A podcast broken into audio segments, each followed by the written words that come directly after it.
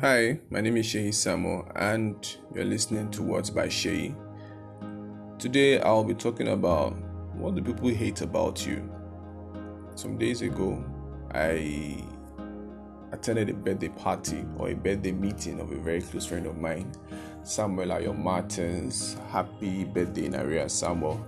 And um, apparently, I had to do all the talking during the meeting, party, whatever we want to call it. Let's call it a party. I had to do all the talking at the party and I asked every single one of us there to say what we like, what we love, and what we hate about Samuel. And it turned out that we all liked similar things about him. He's nice. Some people said they like his lips, anyways, but I didn't say that. I wasn't there. I would have mentioned her name, but she could probably sue me. While others, well, people just said cool stuff about him. Then we got to what they hate about him. Now, here's the tricky part. During the likes, there were some similarities, but not distinctively similar. That is a word. But when we are talking about things that people hate about him, there was no difference.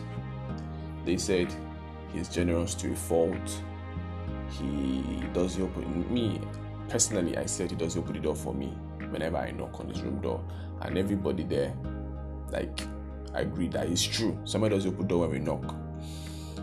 So it got me thinking. I got home and I laid on my bed and I was thinking, if the tables were turned, what would people say they hate about me? Then I started listing them out. Number one, I'm annoying. Number two, I appear insensitive.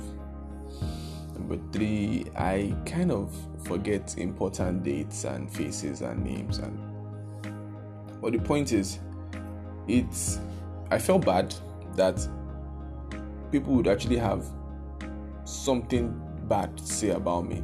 I know I'm human, I'm not perfect, but there's no harm in me trying to fix up those things. So um, if you have things you know if people were to talk about to your face they would say that okay you do this stuff badly. You have this bad attitude or you have this bad character. You should probably just walk towards fixing them fixing them up sorry. And um, you don't need to rush you don't need to rush at all. You could take it one bad habit at a time. You get just one bad habit at a time. Uh, and let's see how far we go as people because I believe as we grow up or as we get better in life, we need to drop some habits. So, at first, I'm going to start working on not being so annoying. So, if you're my friend, you're listening to this, I'll be less annoying to you. You know, all those little little things I normally do to annoy you, I won't do them anymore. So, you too make it a point of change to be less to be different. Yeah. To not do that bad stuff that you know you are known for. And um, you would definitely feel better knowing that you are improving.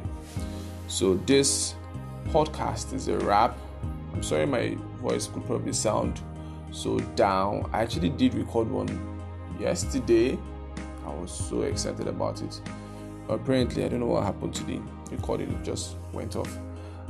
So um, i want to thank everybody for listening to the last podcast. It has my highest amount of listeners so far which is cool. I really appreciate every single one of you.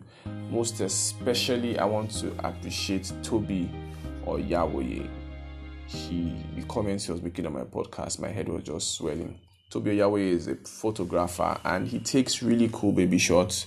You could check him out on Instagram, Loba underscore imagery. Loba is spelled L O B A underscore imagery. So have a beautiful week ahead, weekend, day, night, month.